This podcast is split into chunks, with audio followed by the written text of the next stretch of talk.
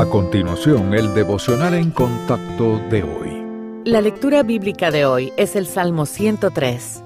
Bendice, alma mía, a Jehová, y bendiga todo mi ser su santo nombre. Bendice, alma mía, a Jehová, y no olvides ninguno de sus beneficios. Él es quien perdona todas tus iniquidades, el que sana todas tus dolencias, el que rescata del hoyo tu vida, el que te corona de favores y misericordias, el que sacia de bien tu boca de modo que te rejuvenezcas como el águila. Jehová es el que hace justicia y derecho a todos los que padecen violencia. Sus caminos notificó a Moisés, y a los hijos de Israel sus obras.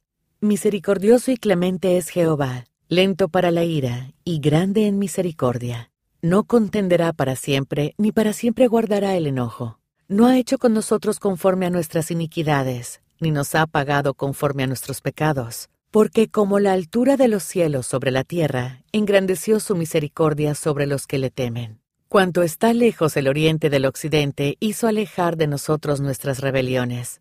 Como el Padre se compadece de los hijos, se compadece Jehová de los que le temen, porque Él conoce nuestra condición se acuerda de que somos polvo. El hombre, como la hierba, son sus días. Florece como la flor del campo, que pasó el viento por ella y pereció, y su lugar no la conocerá más.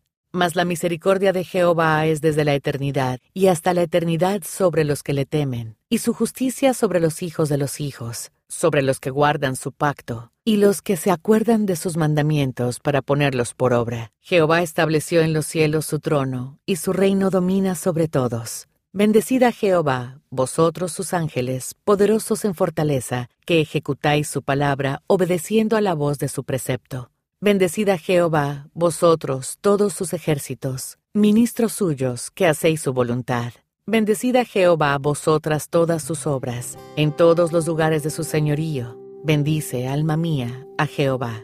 Muchas personas hoy en día están agobiadas por la culpa que arrastran. Eso es comprensible para aquellos que han rechazado a Cristo, pero los cristianos hemos sido liberados de la culpa a través de la fe en el Salvador. En otras palabras, no tiene sentido que un creyente siga viviendo bajo esa pesada carga. El perdón de los pecados se basa en las riquezas de la gracia de Dios y en la suficiencia del sacrificio de Cristo en la cruz. Cuando Él dijo consumado es, estaba proclamando que la redención de los pecados se había logrado, pagó el precio completo con su muerte, y ahora todos los que ponen su fe en Él son perdonados.